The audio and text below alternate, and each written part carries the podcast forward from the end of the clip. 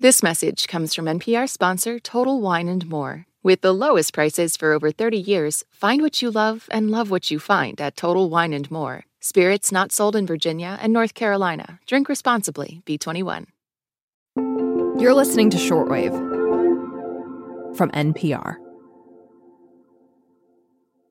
Antibiotics have changed the world. They've made it possible to treat so many diseases that used to mean anything from discomfort to miserable death. But there's a problem. We're facing a silent pandemic where more and more bacteria are becoming resistant to available antibiotics. Cesar de la Fuente is a professor of bioengineering at the University of Pennsylvania School of Engineering. Today, over 1 million people die every single year as a consequence of untreatable infections. And that's projected to worsen and to actually lead to the death of 10 million people by 2050 unless we do something about it. No new classes of antibiotics have made it to the market since the 1980s, just variations on existing antibiotics. That's in part because finding and testing new drugs is hugely expensive.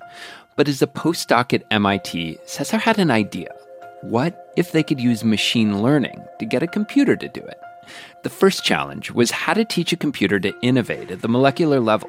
And after much thinking uh, with our collaborators, we thought that the best way to go about it was to actually mimic the greatest engine that we have for diversity and generation and to innovate at, at any level, which is uh, evolution itself. And so we decided to train a machine to execute Darwin's algorithm of evolution, um, where it took initial antibiotics that were not very effective and it was capable of evolving them to become much more effective. The computer came up with a number of molecules, and then Cesar and his colleagues took those, synthesized them, and tested them against bacteria in petri dishes. And we saw that a number of the computer created antibiotics were capable of killing clinical isolates quite effectively. Then they tested the best one in mice and found that it killed bacteria there too.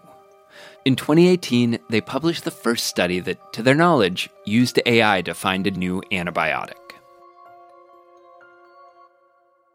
The next thing they explored was using their computer models to dig through all the proteins in the human body, what's called the proteome, in search of tiny proteins called peptides that might play a role in the immune system. Peptides are actually part of that innate immune system. So they're the first responders to any infection that we face. And, and so they're actually critical to allow us to, to live.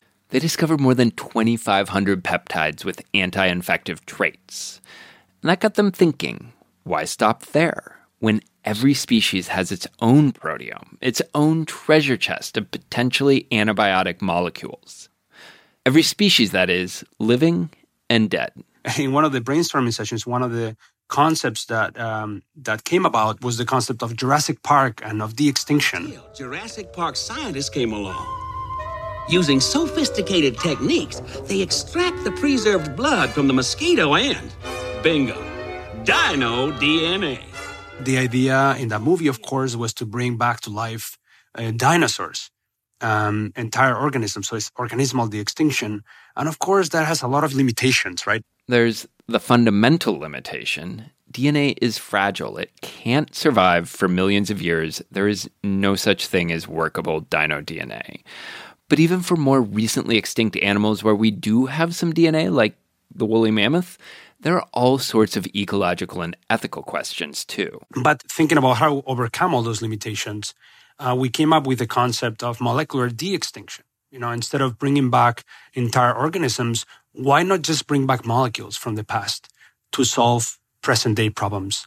And we decided to look at our closest relatives, which are Neanderthals and Denisovans. Today on the show, in celebration of all the ghosts and skeletons out there haunting the Halloween graveyards, we're going to talk about resurrecting molecules from our extinct relatives to fight deadly modern day infections. I'm Aaron Scott. You're listening to Shortwave, the science gravecast from NPR.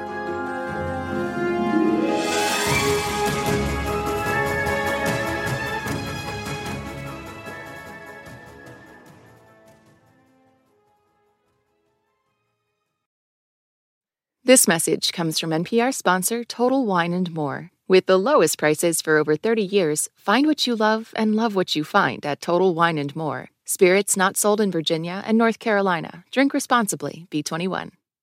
This message comes from NPR sponsor Teladoc Health. There are lots of reasons for wanting to be healthy family, work, living a fuller life. Teladoc Health understands. Whether you have diabetes, high blood pressure, or just need to manage your weight, Teladoc Health can help. Visit teladochealth.com slash what's your why for more information. That's T-E-L-A-D-O-C health slash what's your why. This message is brought to you by Apple Pay. Fussing with plastic cards should be a thing of the past. Instead, pay the Apple way. Apple Pay is easy, secure, and built into iPhone. All you have to do is set it up. Just add a card in the Wallet app and you're good to go. And so, Cesar, you said you were inspired by Jurassic Park, but I'm guessing there was no mosquito preserved in amber with Neanderthal DNA in it. So, can you tell us how you accessed the DNA from our long extinct ancestors? So just like it usually happens in science, there have been many, many people, many amazing men and women uh, scientists over decades that have been uh, developing painstaking methods to sequence mitochondrial and genomic um, uh, DNA from from ancient uh, humans, amongst other organisms. And um, the really great thing is that now we have those data available, and we can access genomic and proteomic data uh, from Neanderthals and Denisovans and all we had to do was develop the right computational tools. In this case, a machine learning model to um, to really mine all that information that is out there and try to find interesting things. And can you tell us a little bit about how that worked? I mean, what is the machine learning model looking for? Yeah, so what it does essentially in broad terms is it takes the whole proteome. Again, this is these are all the proteins encoded by the genome of both Neanderthals and Denisovans and also modern humans as a reference.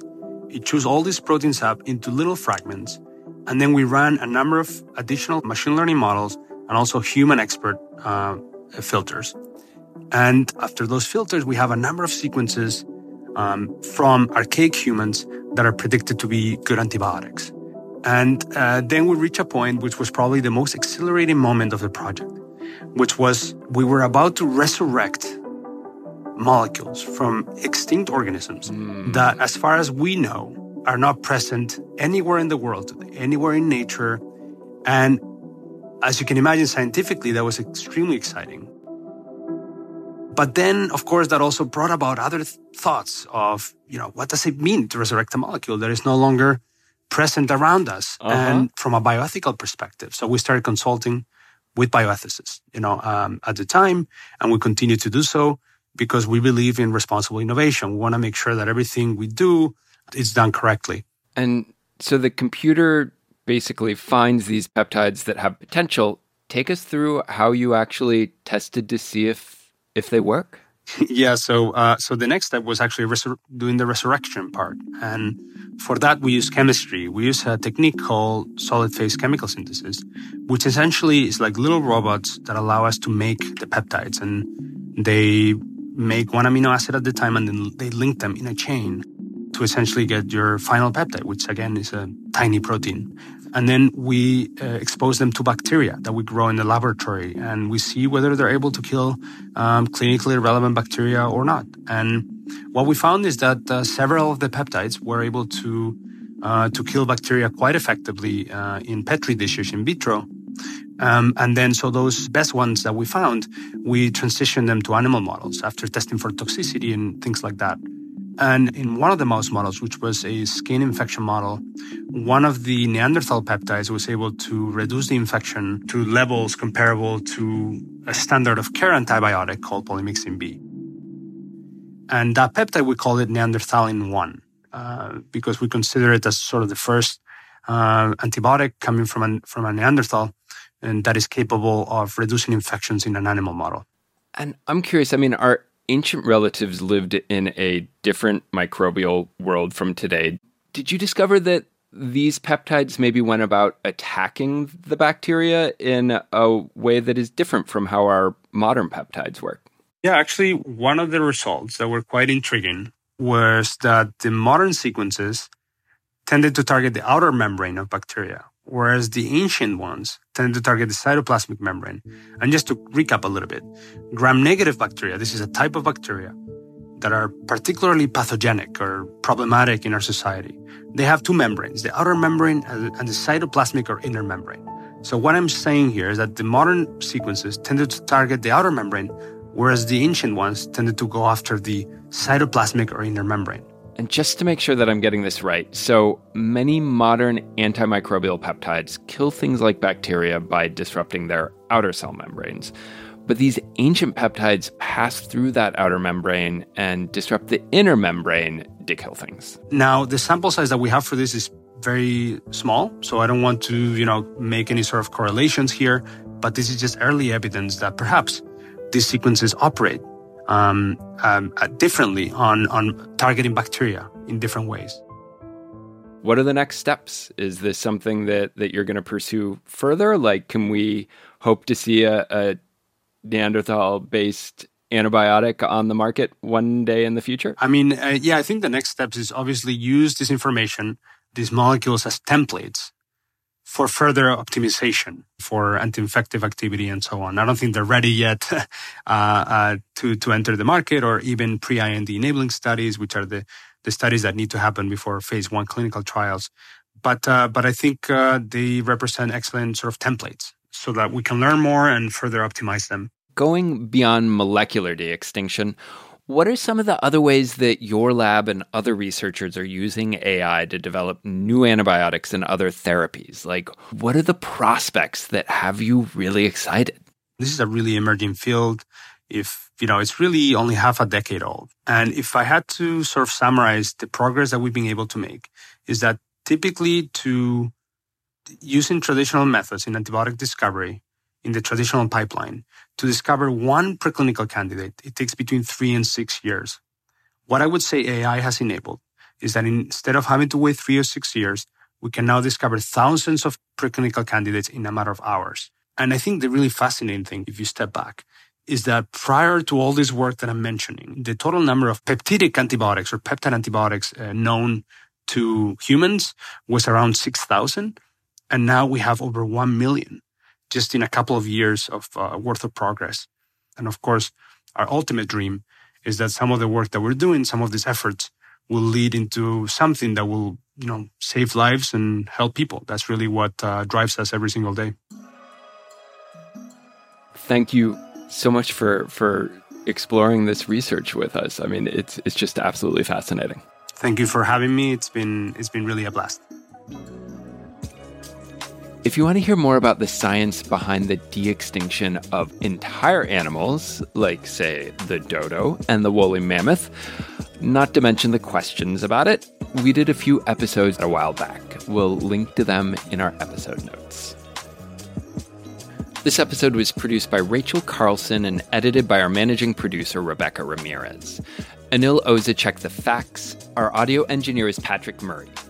Beth Donovan is our senior director, and Anya Grundman is our senior vice president of programming. I'm Aaron Scott, dressing up this year as a Neanderthal peptide. Okay, maybe not, but happy Halloween to you all from us here at Shortwave.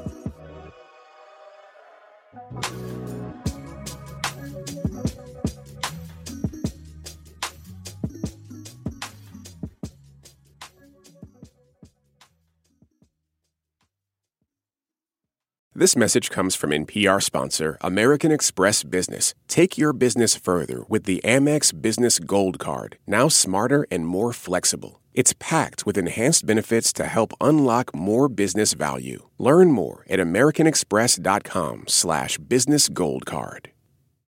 Imagine a house where every room follows a different architect's plan. Doorways don't connect. Staircases lead nowhere. Lost Patients is a new podcast examining our complicated system for treating psychosis, one that loses patients to an endless loop between the streets, jail, and hospitals. We'll ask how it got so bad and how it can get better. Listen to Lost Patients from KUOW and the Seattle Times, part of the NPR network.